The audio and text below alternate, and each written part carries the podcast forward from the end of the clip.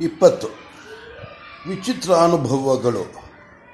ಮರುದಿನ ಬೆಳಗಾಯಿತು. ಮಗನಿಗೆ ತಾಯಿ ಸ್ನಾನ ಮಾಡಿಸಿದಳು. ಎಂದಿನಂತೆ ಅವನೂ ಅಗ್ನಿಮಂದಿರದಲ್ಲಿ ಸಮಾಧಾನವಾಗಿ ಕುಳಿತಿದ್ದನು. ಅಗ್ನಿ ಪರಿಚರ್ಯೆ ಎಲ್ಲವೂ ಮುಗಿಯಿತು.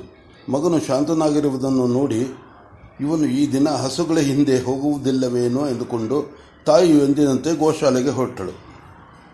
ಮಗನು, ಅಮ್ಮ ಇವತ್ತು ನಾನು ಹೋಗಬೇಕು. ಹವಿಸ್ ಹವಿಸ್ಸು ಮಾಡಿದ್ದೀಯೋ? ಎಂದು ಕೇಳಿದನು. ತಾಯಿಯು ಹೊರಟಿದ್ದವಳು ನಿಂತು ಪಿಕೋ ಮಾಡುತ್ತೇನೆ ಎಂದು ಅಷ್ಟು ಅಕ್ಕಿಯನ್ನು ಹುರಿದು ಒಲೆಯ ಮೇಲಿಟ್ಟು ಬಂದಳು. ಗಂಜಿಯನ್ನು ಬಸಿಯದೆ ಹುರಿದ ಅಕ್ಕಿ ಮಾಡುವ ಅನ್ನಕ್ಕೆ ಹವಿಸು ಎಂದು ಹೆಸರು. ಹಸುಗಳನ್ನು ಕರೆಯುವ ವೇಳೆಗೆ ಹವಿಸಾಗಿತ್ತು ಅದನ್ನು ತಿಂದು ಯಾಜ್ಞವಲ್ಕ್ಯನು ಗೋಪಾಲಕರೊಡನೆ ಹಸುಗಳ ಹಿಂದೆ ಹೊರಟನು. ಆಲಂಬಿನಿಗೆ ಯೋಚನೆ. ಮೂರು ವರ್ಷದವನನ್ನು ಹಸುಗಳ ಹಿಂದೆ ಕಳುಹಿಸಿದನಲ್ಲ ಎಂದು. ಆದರೆ ನೋಡಿದರೆ ಐದು ವರ್ಷದವನಿಗಿಂತ ದೊಡ್ಡವನಾಗಿ ಕಾಣುವ ಮಗನು ಹೊರಟು ನಿಂತಾಗ ಆ ಯೋಚನೆ ಅಡ್ಡ ಬರಲಿಲ್ಲ. ದಿಗಿಲೇನು, ಜೊತೆಯಲ್ಲಿ ಹುಡುಗರು, ದೊಡ್ಡವರು ಎಲ್ಲರೂ ಇದ್ದಾರಲ್ಲ ಎಂದು ಸಮಾಧಾನ ಮಾಡಿಕೊಂಡು ತನ್ನ ಕೆಲಸಕ್ಕೆ ಹೊರಟು ಹೋದಳು. ಹಸುಗಳು ಮಂದಿಯಲ್ಲಿ ಅಷ್ಟು ಹೊತ್ತು ನಿಂತಿದ್ದು ಬಿಸಿಲು ಬಲಿ ಬಲಿಯುವ ವೇಳೆಗೆ ಮುಂದೆ ಹೊರಟವು. ಆ ವೇಳೆಗೆ ಗೋಪಾಲಕರು, ಹಿರಿಯರು ಅಡಕೆಲೆ ಹೊಗೆಯ ಸೊಪ್ಪು ಹಾಕಿಕೊಂಡು ಈ ಬೂತಿ ಧರಿಸಿಕೊಂಡು ಬಂದರು. ಅವರಲ್ಲಿ ಹಿರಿಯನೊಬ್ಬನು ಮುಂದೆ ಹೊರಟನು. ಅವನ ಹಿಂದೆ ಹಸುಗಳು, ಅವುಗಳ ಹಿಂದೆ ಇತರರು, ಅವರ ಜೊತೆಯಲ್ಲಿ ಯಾಜ್ಞವಲ್ಕ್ಯ. ಅವರಲ್ಲಿ ನಡುವಯಸ್ಸಿನವನೊಬ್ಬನು ಆ ಮಗುವನ್ನು ನೋಡಿ, ಏನಪ್ಪ, ನೀನು ಬಂದು ಬಿಟ್ಟಿದ್ದೀಯಾ? ಈ ಹಾದಿಯಲ್ಲಿ ಕಲ್ಲು ಮುಳ್ಳುಗಳು ಹೆಚ್ಚು, ಬಾ, ನನ್ನ ಭುಜದ ಮೇಲೆ ಕುಳಿತುಕೋ ಎಂದು ಎತ್ತಿಕೊಂಡನು. ಅವನು ಎರಡು ಹೆಜ್ಜೆ ಹೋಗುವುದರೊಳಗೆ ಅವನಿಗೆ ಆಶ್ಚರ್ಯವಾಯಿತು. ಕುಮಾರನು ತನ್ನ ವಯಸ್ಸಿಗಿಂತ, ವಯಸ್ಸಿನ ಇತರರಿಗಿಂತ ತೂಕ ಎನ್ನುವುದನ್ನು ಅವನ ಆಕಾರವೇ ಹೇಳುತ್ತಿತ್ತು. ಅದರಲ್ಲಿ ಅವನನ್ನು ಭುಜದ ಮೇಲೆ ಕುಳ್ಳರಿಸಿಕೊಂಡರೆ ಅವನಿಂದ ಏನೋ ಸೋನೆಯಂತೆ ತನ್ನ ದೇಹಕ್ಕೆ ಇಳಿಯುತ್ತಿರುವಂತೆ ತೋರುತ್ತಿದೆ. ಏನೋ ಕಾರಣ ಹೇಳಿ ಇಳಿಸಿ ನೋಡಿದನು. ಏನೂ ಇಲ್ಲ, ತಿರುಗಿ ಎತ್ತುಕೊಂಡನು. ಮತ್ತೆ ಆ ಸೋನೆ ಸುರಿಯುತ್ತಿದೆ. ಆ ಹರಿವು, ಸುರಿವು ತನಗೆ ಬೇಡವಾದದ್ದಲ್ಲ. ಏನೋ ಹಿತವಾಗಿರುವಂತಿದೆ, ಸುಖವಾಗುವಂತಿದೆ, ಪ್ರಿಯವಾಗಿದೆ. ಇನ್ನು ಹತ್ತು ಹೆಜ್ಜೆ ಹೋಗುವುದರೊಳಗೆ ಅವನಿಗೆ ತಿಳಿಯದೆಯೇ ನಿದ್ದೆ ಬಂದುಬಿಟ್ಟಿತು. ಆ ನಿದ್ದೆಯಲ್ಲಿಯೇ ಸರಿಯಾಗಿ ಉಸಿರು ಬಿಡುತ್ತಾ, ಹೆಜ್ಜೆಯನ್ನು ಕೊಂಚವೂ ತಪ್ಪದೆ ಸರಿಯಾಗಿ ಇಡುತ್ತಾ ಎಲ್ಲರ ಹಿಂದೆ ಹಿಂದೆ ದಾರಿ ತಪ್ಪದೆ ಹೋದನು. ಮಂದೆಯೋ ಮಂದೆಯು ಮೇಯುವ ಕಾಯು ಮೇಯುವ ಕಾವಲು ಊರಿನಿಂದ ಬಹ, ಬಹಳ ದೂರವಿರಲಿಲ್ಲ. ಕುಮಾರನನ್ನು ಎತ್ತುಕೊಂಡಿದ್ದವನು ಕಾವಲಿಗೆ ಹೋಗುವವರೆಗೂ ಒಂದು ತಪ್ಪೆ ಹೆಜ್ಜೆ ಇಡಲಿಲ್ಲ. ಕಾವಲಿಗೆ ಮುಂದೆಯೇ, ಕಾವಲಿಗೆ ಮಂದೆಯು ಹೋಗಿ ಮೇಯುವುದಕ್ಕೆ ಆರಂಭವಾಗುವ ವೇಳೆಗೆ ಇವನು ಹೋದನು. ಅಲ್ಲಿಗೆ ಹೋಗುತ್ತಿದ್ದ ಹಾಗೆ ಅವನಿಗೆ ಎಚ್ಚರವಾಯಿತು. ಕುಮಾರನನ್ನು ಇಳಿಸಿದನು. ಅವನಿಗೆ ತನಗೆ ನಿದ್ದೆಯು ಬಂದಿದ್ದುದು ನಿಜವೇ ಎಂದು ಸಂದೇಹ. ಆದರೆ ನಿದ್ದೆಯಿಂದ ಎಚ್ಚೆತ್ತವನಿಗೆ ಇರುವ ಹೊಸತನವಿದೆ. ಬೈಕೈಯಲ್ಲಿ ಕೊಂಚವೂ ಆಯಾಸವಿಲ್ಲ. ದಾರಿಯಲ್ಲಿ ಏನಾಯಿತು ಎಂಬುದು ಒಂದೂ ಮನಸ್ಸಿಗೆ ಗೊತ್ತಿಲ್ಲ. ಕಣ್ಣು ಬಿಟ್ಟಿದೆನೋ ಇಲ್ಲವೋ ಅದು ಗೊತ್ತಿಲ್ಲ. ಹೀಗಿರಲು ನಿದ್ದೆ ಬಂದ ಬಂದಿಲ್ಲ ಎನ್ನುವುದೆಂಟು ಆದರೂ ಅವನು ಯಾರೊಡನೆಯೋ ಈ ವಿಚಾರವನ್ನು ಪ್ರಸ್ತಾಪಿಸಲಿಲ್ಲ. ಇರಲಿ, ಹೋಗುವಾಗ ನೋಡೋಣ ಎಂದು ಸುಮ್ಮನಾದನು.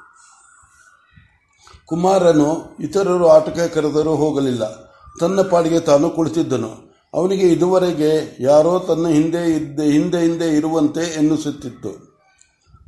ಈಗ ಮನಸ್ಸಿಗೆ ನಂಬಿಕೆ ಆಯಿತು. ಯಾರೋ ಅಂಗರಕ್ಷಕರಂತೆ ಜೊತೆಯಲ್ಲಿ ಇರುವುದು ಗೊತ್ತಾಯಿತು. ಯಾರು ಎಂದು ಕೇಳಬೇಕು ಎನ್ನಿಸಲಿಲ್ಲ. ಮಂದೆಯು ಹಸುಗಳ ಮೇ, ಹಸುಗಳು, ಮಂದೆಯ ಹಸುಗಳು ಮೇಯ್ದು ನೀರು ಕುಡಿದು ನೀರಳ ನೆರಳದಲ್ಲಿ ಮಲಗಿದವು. ಕುಮಾರನು ಹೋಗಿ ತನ್ನೊಡನೆ ಮಾತನಾಡಿದ್ದ ಹೋಮಧೇನುವಿನ ಬಳಿ ಹೋಗಿ ಕುಳಿತನು. ಅದು ಮೆಲುಕು ಮಾಡುತ್ತಾ ಅವನೊಡನೆ ಮೌನವಾಗಿ ಮಾತನಾಡಿತು. ಅವನು ಆ ವಿದ್ಯೆಯನ್ನು ಬಲ್ಲವನಂತೆ ಅದರ ಬಳಿ ಕುಳಿತು ಮಾತನಾಡಿದನು. ಅಂತೂ ನಮ್ಮ ಜೊತೆಯಲ್ಲಿ ಬಂದುಬಿಟ್ಟೆ.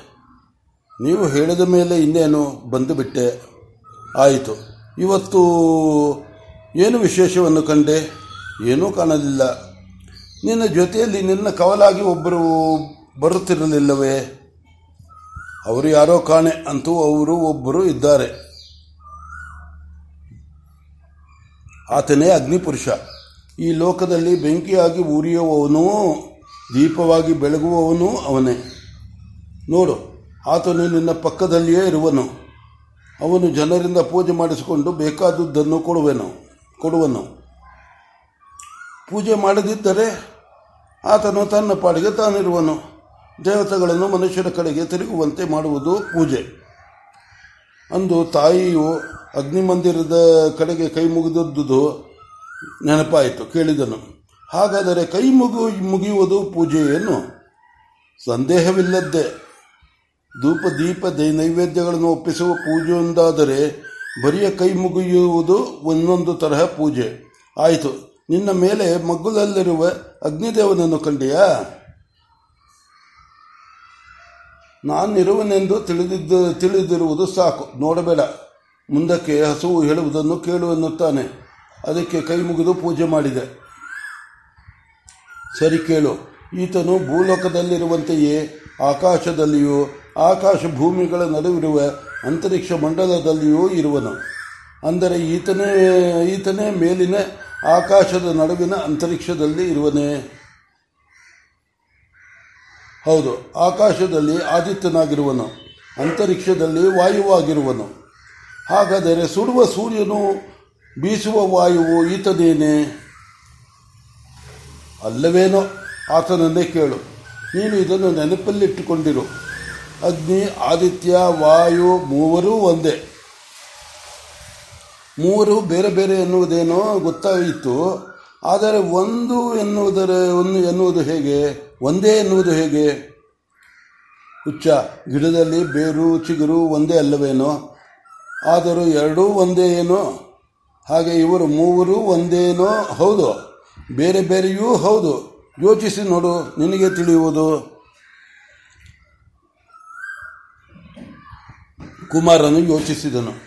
ಅಮ್ಮ, ಈ ಮಾತು ಯಾವಾಗಲೂ ಹೇಳಿದ್ದಳು? ಅಮ್ಮ, ಈ ಮಾತು ಯಾವಾಗಲೂ ಹೇಳಿದ್ದಳು? ಯಾವಾಗ? ತಿಳಿಯಿತು.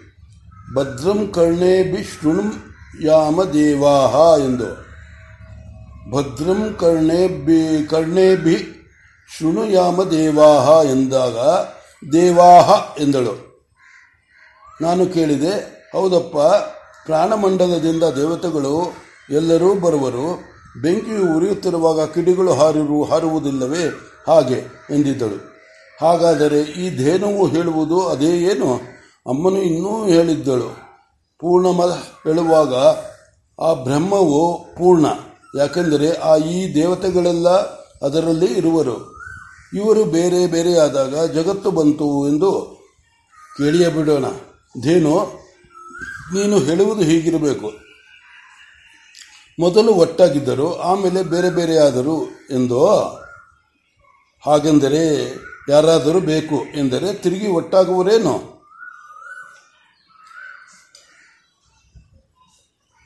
ಆಗುವರು. ಯಾರಿಗಾಗಿ ಅವರು ಒಟ್ಟಾಗಿರುವ, ಒಟ್ಟಾಗುವರೋ ಅವರು ಶ್ರೇಯಸ್ಸಿನ ಹಾದಿಯ ಕೊನೆಯನ್ನು ಕಾಣುವರು. ಹಾಗಿಲ್ಲದೆ ಯಾರ ಇಚ್ಛೆಯೂ ಇಲ್ಲದೆ ಅವರೇ ತಾನಾಗಿ ಒಟ್ಟಾದರೆ ಅದು ಪ್ರಳಯ.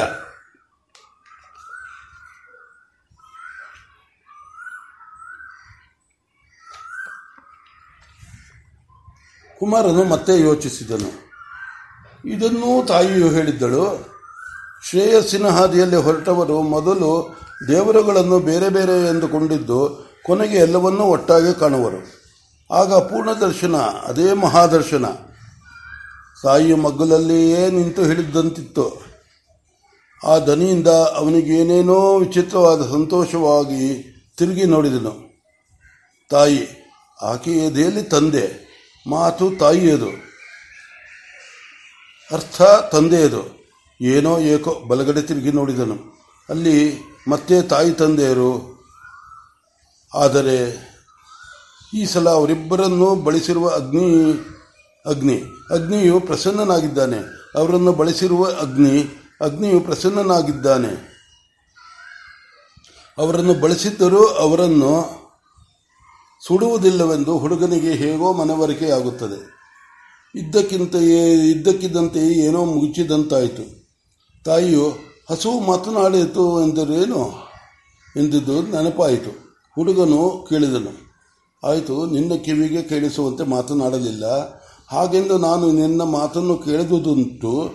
ಇದನ್ನು ಅಮ್ಮನಿಗೆ ಹೇಳುವುದು ಹೇಗೆ? ಧೇನುವು ನಕ್ಕಿತು. ನಿನಗೇಕೆ ಇಷ್ಟೋತ್ಸರ ನೀನು ಹುಟ್ಟಿರುವುದು ಜಗತ್ತಿಗೆ ಹೇಳುವುದಕ್ಕೆ. ಇದನ್ನು ತಾಯಿಗೆ ಹೇಳದೆ ಹೋದಿಯಾ? ಆಗಲಿ, ಅದನ್ನು ಕೇಳು. ದೇಹ ದೇಹದಲ್ಲಿಯೂ ಪ್ರಾಣವಿದೆ. ಆ ಪ್ರಾಣವೇ ಭೂಮಿಯಿಂದ ಹಿಡಿದು ಆಕಾಶದವರೆಗಿನ ಸರ್ವವನ್ನು ವ್ಯಾಪಿಸಿದೆ. ಆ ಪ್ರಾಣವು ದೇಹ. ದೇಹದಲ್ಲಿಯೂ ವ್ಯಾನ, ಪ್ರಾಣ, ಅಪಾನ, ಸಮಾನ, ಉದಾನವೆಂಬ ಐದು ರೂಪವಾಗಿದೆ ಅದರಲ್ಲಿ ಮಾತನಾಡುವ ಕೆಲಸವೆಲ್ಲ ಉದಾನದ್ದು. ನನ್ನ ದೇಹದಲ್ಲಿರುವ ಉದಾನವು ಈ ದೇಹ ಯಂತ್ರದಲ್ಲಿ ಪ್ರಕಟವಾದಾಗ ನಿನ್ನ ಕಿವಿಯು ಕೇಳುವುದು. ಕೆಲವು ಶಬ್ದಗಳನ್ನು ಆದರೆ, ಕೆಲವು ಶಬ್ದಗಳನ್ನು ಆದರೆ ಅದೇ ಉದಾನವು ಹಿಂತಿರುಗಿ ಪ್ರಾಣಕ್ಕೆ ಬರುವುದು. ಆಗ ಮಾತಾಗಿ ನುಡಿಯಬೇಕಾದ ಅರ್ಥವೆಲ್ಲವೂ ಭಾವವಾಗುವುದು. ಆ ಪ್ರಾಣವು ಆ ಭಾವವನ್ನು ನಿನ್ನ ಪ್ರಾಣಕ್ಕೆ ಕೊಡುವುದು. ನೀನು ಆ ಭಾವವನ್ನು ಗ್ರಹಿಸುವೆ. ನಿನ್ನ ಉದಾನವು ಅದನ್ನು ಮತ್ತೆ ಬೆಳೆಸುವುದು. ಆಗ ನಿನ್ನ ಮನಸ್ಸು ಅದನ್ನು ಮಾತಾಗಿ ಗ್ರಹಿಸುವುದು. ಇದು ದೂರ ಶ್ರವಣ ವಿದ್ಯೆ. ಇದನ್ನು ಯಾರು ಬೇಕಾದರೂ ಮಾಡಬಹುದು. ಮಾಡುವುದಿಲ್ಲ ಅಷ್ಟೇ. ಧೇನುವನ್ನು ಮತ್ತೆ ಕುಮಾರನು ಕೇಳಿದನು. ಹಾಗಾದರೆ ಅಮ್ಮನೂ ಮಾಡಬಹುದೇನು? ಮಾಡಲಿಲ್ಲವೇನೋ ಕೇಳು. ಎಷ್ಟೋ ದಿನ ಒಲೆಯ ಮುಂದೆ ಕುಳಿತಿದ್ದಾಗ ಆಕೆಯು ನಿನ್ನನ್ನು ನೋಡಬೇಕೆಂದುಕೊಳ್ಳುವಳು. ಎಲ್ಲಿಯೋ ಇದ್ದು ನಿನ್ನ, ನಿನಗೆ ಅದು ಗೊತ್ತಾಗಿ ಕರೆಯದಿದ್ದರೂ ನೀನು ನಿಮ್ಮಮ್ಮನ ಬಳಿ ಓಡುವೆ. ಹೌದೋ ಅಲ್ಲವೋ? ಅದು ದೂರ ಶ್ರವಣ ವಿದ್ಯೆ ಎಲ್ಲವೇನು? ಹಾಗಾದರೆ ಎಲ್ಲರೂ ಇದನ್ನು ನಂಬುವುದಿಲ್ಲ ಯಾಕೆ? ಕಾಲ ದೇಶಗಳಿಂದ ಆಗುವ ಪರಿಮಿತಿಯನ್ನು ಒಪ್ಪಿಕೊಂಡಿರುವ ಮನಸ್ಸು ಇದನ್ನು ನಂಬುವುದೆಂತು? ಅವರನ್ನು ಕೇಳು. ನೀವು ಕನಸನ್ನು ಕಾಣುವುದಿಲ್ಲವೇ? ಆಗ ಮಾತನಾಡುವಿರಲ್ಲ, ನಾಲಿಗೆ ಆಡಲಿಲ್ಲ ತುಡಿ ಪಿಟಕಿನಲ್ಲಿಲ್ಲ, ಕಿವಿ ಕೇಳಲಿಲ್ಲ. ಆದರೂ ನೀವು ಆಡಿದಿರಿ, ಕೇಳಿದಿರಿ, ಅದು ಹೇಗೆ ಎನ್ನು? ಆ ವೇಳೆಗೆ ಬಿಸಿಲು ಪಡವಳಿಗಿಳಿದಿತ್ತು. ಪಡುವಳಗಿಳಿದಿತ್ತು.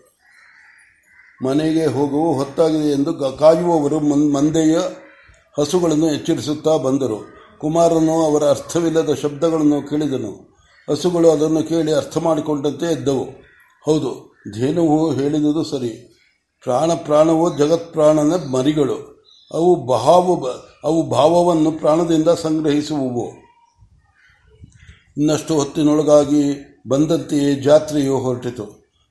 ಮುಂದೆ ಒಬ್ಬ ಅವನ ಹಿಂದೆ ಹಸುಗಳು, ಅವುಗಳ ಹಿಂದೆ ಹುಡುಗರು ಇತರರು.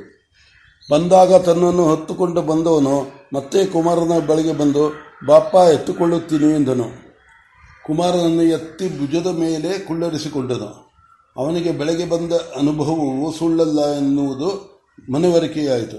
ಅವನಿಗೆ ಕುಮಾರನ ದೇಹದಿಂದ ಏನೋ ಹರಿದು ಬಂದು ದೇಹವನ್ನೆಲ್ಲ ವ್ಯಾಪಿಸುವುದು ತಿಳಿಯಿತು. ಆದರೆ ಹಿಂದೆ ಸಣ್ಣದಾಗಿ ಸುಖನಿದ್ದೆಯು ಅಲಿಯನ್ನು ಅಲಿಯೂ ಅಲಿಯೂ ಬಂತು. ಅದರ ಹಿಂದೆ ಸಣ್ಣದಾಗಿ ಸುಖನಿದ್ದೆ ಅಲಿಯೊಂದು ಬಂತು. ಅದರಿಂದ ಎಚ್ಚರವಾಗುವ ವೇಳೆಗೆ ದನಗಳೆಲ್ಲ ಮನೆಯ ಬಾಗಿಲಿಗೆ ಬಂದಿದ್ದವು.